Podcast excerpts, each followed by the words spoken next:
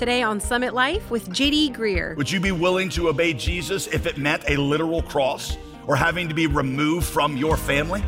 Though the circumstances these Christians lived in were more extreme than ours, our commitment to Christ is not supposed to be any less extreme than theirs. The cross they were asked to take up is the one that we are asked to take up as well.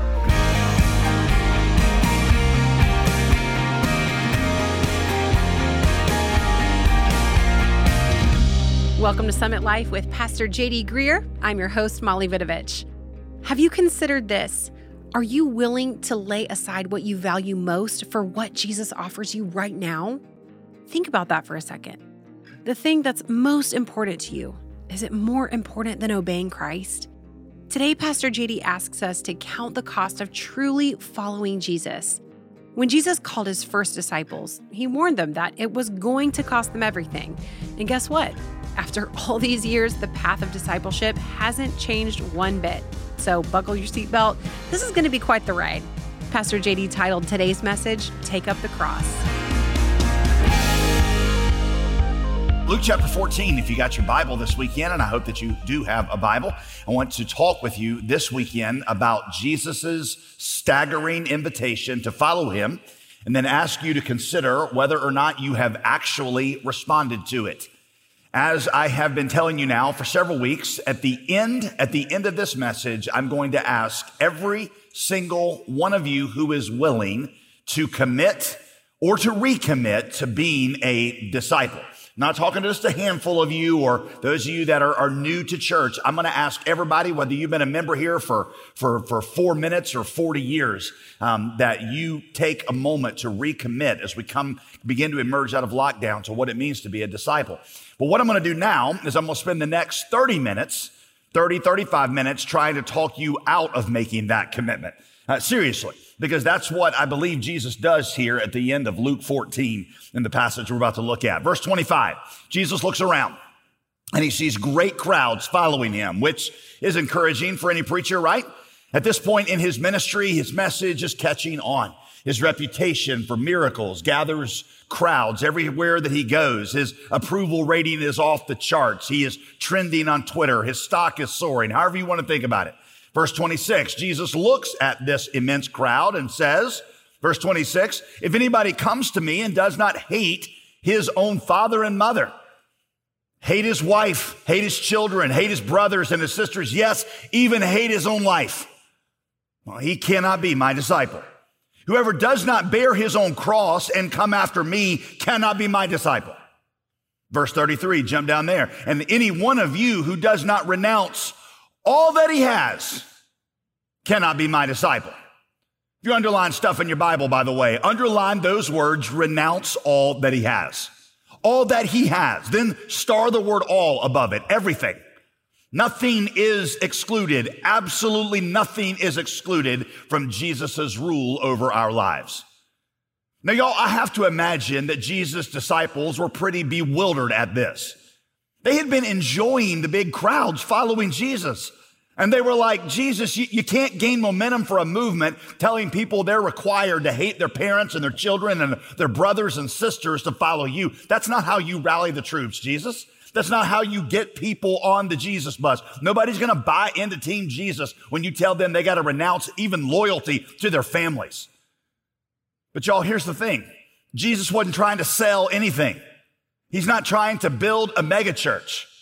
Quite simply, he has an offer of salvation more valuable than anything else on earth. And it's only given on his terms. So here's my question for you this weekend. What do you think it means to be Jesus' follower? Do you really believe what he says here? I ask that because we have in America in general and in the South in particular, we have adopted a reduced version of Christianity. For us, becoming a Christian means embracing a, a, certain creed, adopting a set of morals, praying a prayer, then commencing on a set of religious practices. For Jesus, however, becoming his follower was something so radical, so total, that by comparison, every other commitment, every other commitment in our lives compared to it would look like hate by the way, I know that statement, hate your father and mother, throws some of you.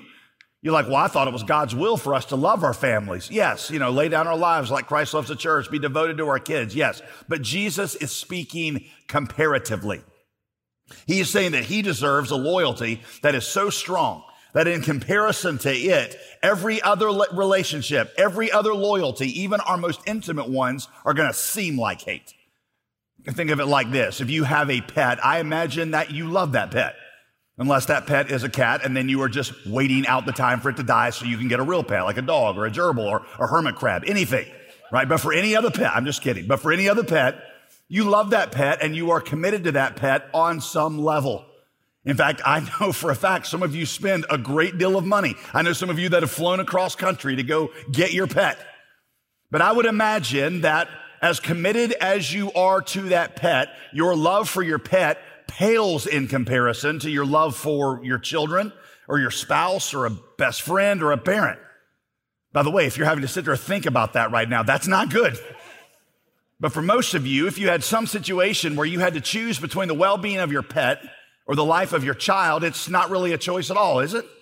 Yes, you are committed to your pet, but compared to the intensity of your commitment to your child, your commitment to your pet would seem like hate. That is the loyalty that Jesus both deserves and demands. Our loyalty to Him has to be so strong that in comparison to Him, every other relationship in our lives, even our most intimate ones, are going to seem like hate, period. Full stop. And if you are not willing to give Him that, Jesus says, then you had no business following Him. Verse 27 Whoever does not bear his own cross and come after me cannot be my disciple. For which of you, desiring to build a tower, does not first sit down and count the cost? Whether he's got enough to complete it. You don't want to get into a project, get halfway done, and then not be able to finish it. That's embarrassing. Got some half shell of a building out there that you, you everybody walks by and says, well, look that guy. He started, but he went bankrupt and couldn't finish it. Verse 29, otherwise, when he has laid a foundation and is not able to finish, all who see it will begin to mock him, saying, This man, what a fool, began to build and was not even able to finish. Before you come to Jesus, Jesus is saying, before you come to me, you got to think, am I ready to go all the way with him? Because you see, coming to Jesus is not something you do just because it makes you feel good or because it adds some missing piece in your life or gets you out of a jam. You got to ask yourself if you're ready to go the full distance with him. You see, back then and today, a lot of people are, are, are, initially attracted to Jesus because of what he can do for them. He can provide relief from your burdens. He can grant you forgiveness of sins. He can take you to heaven. He can give you help in your marriage and your, and your family. And you're like, well, that's worthy of some level of devotion. But, but here's the thing. At some point, if you are serious about following Jesus, obedience to him is going to cost you. At some point, obedience to him is going to take you 180 degrees opposite of the direction that you think you want to go. Following him is not going to make life easier. It is going to make life harder. It is not going to lead you to fields of ease and abundance. It's going to lead you to paths of difficulty. The question is, are you ready to follow him then? Notice, notice that Jesus said following him means taking up a cross. He didn't say, he didn't say, take up my teachings or, or, and follow me. He didn't say, take up my moral code and follow me or take up my liturgical calendar and follow me or take up this warm and fuzzy God blanket and follow me. He said, take up my cross and follow me. Take up your cross and follow me. What did Jesus mean by take up your cross? What did he mean? Well, we realize that for that first audience listening to Jesus, the cross was not like it is for many of us some sentimental piece of, uh, of jewelry or a, um, a pretty symbol of their faith. In fact, at the time, the cross was not a religious symbol at all. The cross was an instrument of torture and execution. They would have been very familiar with it because they'd seen it thrust in their faces um, as, a, as, a, as a tool of oppression. It'd be like today, some, some, some politician saying, Come join my campaign. Strap yourselves to your electric chair and let's go. By the way, for the first Christians who heard these words, Saying take up your cross was not poetic or, or metaphorical language at all. It was quite literal. Christianity was birthed into a context where Christians were often put onto crosses for choosing to follow Jesus. Nero, Nero, who was likely Caesar when Luke was writing this stuff down, Nero, we know, falsely blamed Christians for the great fire of Rome and then used that as a pretext to hunt them down and then feed them to the lions and others he would, he would, he would, he would tie to poles and, and set them on fire to illuminate his gardens at night. Following Nero was a ruler named Vespasian who ruled between 69 and 70 AD, right in the middle of this early church era. Um, he was the one who sent Roman troops into Jerusalem to desecrate the temple. He then took thousands of Jews, many of whom would have been, been those first Christians that got saved in the first chapters of Acts. Many of them the ones that would have been in Jesus' first audience here. And he hung them up on crosses or along the road to Jerusalem for miles. Then there was Domitian, Domitian who took persecution to even new levels. It was, in a word, demonic.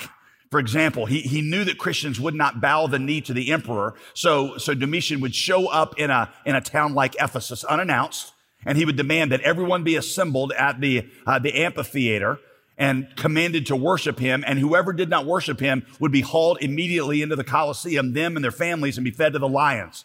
He put Christians into cages with wild animals for, for sport. That's the context into which this call to take up your cross was first heard. For them, following Jesus might mean that they lost every other relationship and they had to be more committed to Jesus than, than their own lives. By the way, that was not just unique to the early church either. Throughout time and history and even places today around the world, people often have to make that same choice. John Bunyan, who lived in, in England in the 17th century, who wrote the best selling book of all time, except for the Bible, Pilgrim's Progress, was told in the 17th century that he could not preach the gospel, a gospel that differed from the official state religion, which was not preaching the gospel. Well, he, he refused, so they, they, he went right on preaching, so they put him in prison. They told him that they would let him go if he would swear on the Bible that he would not preach anymore. But he said, I can't do that. And so he remained in prison voluntarily.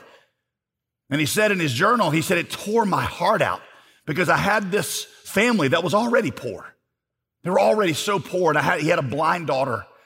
And he said, just the thought of her and how much suffering my obedience to Christ was costing them. In fact, let me just quote you from his journal here. The parting with my wife and poor children has often been to me in this place like the pulling of flesh from my bones.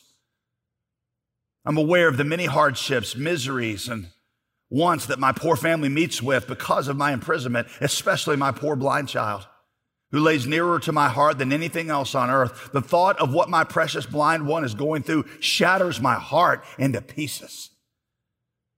But yet I must venture all with God. Though I feel like a man pulling down his house upon the head of his wife and his children, yet I must do it. I must do it. I must obey Christ. Now, the circumstances of these believers might have been different. We live in a different era, thank God. But just because our time period is different doesn't mean our commitment to the Lordship of Christ can be any less. So the question is, what about you? Would you be willing to obey Jesus if it meant a literal cross or having to be removed from your family? Though the circumstances these Christians lived in were more extreme than ours, our commitment to Christ is not supposed to be any less extreme than theirs. The cross they were asked to take up is the one that we are asked to take up as well. So let's just ask this weekend, this morning, what exactly does take up your cross mean for us? Well, in context, I would say it means two things. Number one, I would say total self surrender. And number two, I'm going to explain its personal embrace of the Great Commission. Total self surrender, personal embrace of the Great Commission. Let me look at those one at a time. Number one, total self surrender. Total self surrender. A person on a cross has given up total control of their lives. They are literally under arrest. They are bound hand and foot, totally powerless to the will of their captor. You can think of them as good as already dead. They're not making plans for the future. They've got no plans. All their plans died when they got tied to a cross. To pick up our cross means a total surrender of our will to Jesus, a forfeiting of anything that we thought we wanted, anything we desire, or anything we believe apart from what Jesus wants. Does that describe your relationship with Jesus? Have you brought all your, let's start with your beliefs. Have you brought all your beliefs captives to his teaching? I ask that because I talk to a lot of people who would say that Jesus is Lord, but then for whatever reason seem to feel the freedom to decide for themselves what they want to believe about homosexuality or gender or sex in general. And if something in the Bible offends them or it makes them uncomfortable, they seem to have no problem saying, well, I just don't really believe that right now. And I just want to say back to them, I'm like, I don't think you understand what lordship means. If Jesus is Lord, I believe what he says because he says it. Whether I disagree with it or not, or even if I'm angered by it, that's kind of irrelevant. Now, y'all listen, you understand this, right? I've been a Christian for 25 some years. I've, you know, done all the study in theology. I've preached it for a number of years. There's a lot of things in this book I still am confused by, and some of them I'm offended by and angered by. And the question I have to ask myself is, is he Lord or not? Now, I remember hearing a story one time about Billy Graham, who was in, when he was in college, a professor of his just, you know, trying to explain that, that certain parts of the Bible were outdated and some of the morals were regressive and all these things. And, and, and, and Billy Graham said it just threw my faith into turmoil. He said, I took a long walk through the woods by myself. He said, I wasn't sure what my future was going to be like. And he said, there was this fateful moment where I came to, there's an old stump there he says, I, I, I, took my Bible, I got down on my knees and I put it down in front and said, God, I, there's so much in this I don't understand, so much in it. I'm not sure how to explain, but I believe that this book was authored by you. I believe that Jesus is Lord. And I'm going to accept this and build my life on it being your word, even if, even if there's things I don't understand or that offend me. He said that was a point of demarcation in my life. I've had lots of questions since. He said, but I, my life has been built on the understanding that Jesus is Lord, and therefore I bring every thought captive under his direction. Has that happened to you? Have you brought your will, your decisions captive to his direction? A lot of times we ask that here by saying, Have you given Jesus a blank check of your life? And I've explained to you that my dilemma is when I first started to use that analogy 20 years ago, everybody nodded their head. Now there's a whole bunch of millennials and Gen Z who are like, what are you talking about? I actually brought one. Just because this is like, I went to the museum and I pulled out, remember this thing? It's a check. And yes, I marked out my bank account, so don't freeze frame and try to zoom in close there. This is a blank check. It's got my signature on it, which authorizes you to take whatever money out of my account that's there. Then the place is blank, what it's for, and, and the amount is blank. Back in the, in the old days, you know, you'd hand this to somebody if you weren't quite sure how much money you owed them. And if you trusted them, then you give this to them and say, just fill it out later. I've already got my signature on it. But if, you guys that are as old as I am, remember this. There was always that, that moment, that gut check moment when you're like, do I really trust my brother-in-law? Is he who he says he is? Right? Can I trust this guy? Because, because they literally had access. You, you, you just said yes to whatever they were going to ask for. When you come to Jesus, that's essentially what it is. Like, I don't even know, I don't even know the question yet. The answer is yes. Wherever you tell me to go, whatever you tell me to do, that's what I'm going to do. What I prefer, what most people prefer to give to Jesus is this. It's a gift card, right? This was to Hardee's for $5. And so you're beginning your walk with Jesus and you're like, oh, I'm ready, you know, and, and, and, and this is your first initial act, right? And what you think it means to grow in Christ was that you upgrade your gift card. You're I'm not just giving him $5 of Hardee's. I, I brought another one. This is Angus Barn. That's a nicer gift card.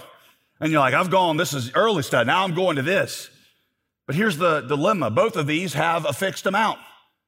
This one's worth $5 and this one's worth, I don't know, let's say $100. Somebody gave it to me. I'll go test it out later. But, um, you know, this one's worth whatever amount of money it's worth. But the point is, when I have exhausted this gift card, the person that gave it to me has no more obligation to me. Right? This was a very generous gift, but it was a limited gift. And a lot of people are like that with Jesus. They're like, I'm growing in Christ. I'm giving you more expensive gift cards.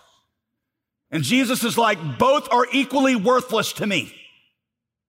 Because what I demand, what I want, all that I, I will take is a blank check. So keep your Angus Barn gift cards and keep them home. Your Hardee's, they're no more value. I'll throw that out there for somebody. Who's going to get it? I would get that if I were you. I have every bit of confidence that after this message is over, that will still be sitting there because people will buy like, what is that worth? Right? I, I, do think the Frisco burger is amazingly underrated. I'll just say that so you can at least get one of those with that. All right, Boj. If it was Bojangles, you'd be in. Let me take you to another place really quickly where Jesus talks about this. Luke chapter 9, verse 57. Gia Luke records this teaching of Jesus twice. Then I'll ask you a few more questions along the way. Okay, I'm gonna walk you through this, this passage. Luke 9 57. As they were going along the road, somebody said to him, I'll follow you wherever you go. And Jesus said to him, Well, foxes have holes and birds of the air have nests, but the Son of Man has nowhere to lay his head.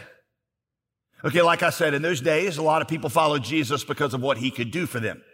He could do miracles, he could heal the sick, he'd calm storms, multiply food. His teachings brought them comfort. Oh, the one about the, the father and the prodigal son just brings me to tears. And then there's the thing about him knowing how many hairs I got in my head and, and not a sparrow fall. Oh, that just makes me feel so awesome. And then there was a lot of religious students who followed Jesus because it was a way of beefing up their resume. You see, in those days, if you wanted to gain credibility as a teacher, you attached yourself to other famous teachers. So a lot of people were following Jesus for that reason. Today, today, many people come to Jesus because they know that he can help their marriages. He can bless their finances. He can relieve their burdens, sometimes even heal their body.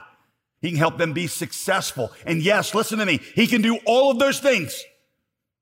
But here's the question. What if obedience to Jesus leads you away from all of those things? What if it leads you to a place where you don't even have a place to lay your head down? Write this down. Are you following Jesus for comfort or for a cross? Here's a question for you. Are there any limits to your obedience? Is there any place where you would say, I will not, I cannot walk away from that? More practically, is there anything that he's told you to stop doing that you're still doing? Some relationship you're in, some habits. Is there anything that he has told you to start doing that you're not doing yet? Think tithing, think generosity, think getting baptized, think obedience to some call, maybe engaging in some ministry. It can be as simply as simple as joining the church. A follower of Jesus has forsaken all that Jesus has forbidden and commenced all that Jesus commanded. It's like I just said, you got to put your life down as a blank check and say, Lord Jesus, all that I have, all that I am, all that I ever hope to be, I give now entirely, forever to you. The demands are heavy, laying down your life. But have you considered what Jesus is offering you? The gift of life eternal. That seems pretty worth it, don't you think? You're listening to Summit Life, and today's message is part of our new teaching series called In Step. As always, you can visit us at jdgreear.com. You'll find resources, transcripts, and all of our teaching available free of charge. And you can also send us a note to let us know how we can be praying for you. Now, JD, we've spent quite a bit of time over the past few weeks talking about the importance of memorizing parts of the Bible. I know I want to be able to recall scripture easily, but I'm often a little rusty on some of the memory verses I learned as a kid. You know, there's little different tricks that you can use, but but really it just comes down to to reading them, um, saying them back. Uh, a friend of mine who's extremely good at this taught me to do it by simply reading a verse ten times, then saying it ten times, right, and then reviewing it once the next day. Okay. And he said you'll have it memorized, and that's certainly been true in my life. Um, we, we we produced this pack of 50 memory cards, which is designed for you to memorize one a week in the year of 2022. I would say at most it would take you 10 minutes to memorize one. And then you put one verse a week in, you review it day by day. After you get done with a year, think about it. You got 50 promises of Scripture, 50 living words that are in your heart that the Holy Spirit can bring to mind whenever He needs to counteract some deception coming from the depths of your heart or from our enemy.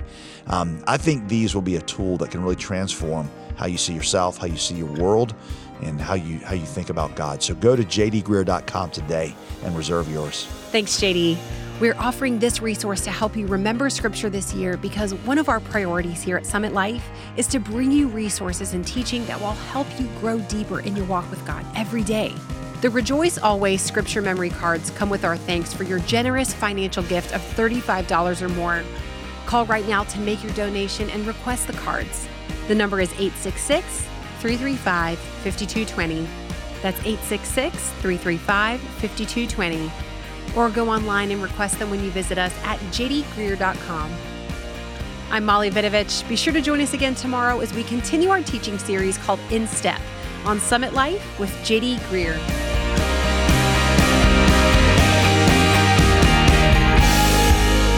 Today's program was produced and sponsored by JD Greear Ministries.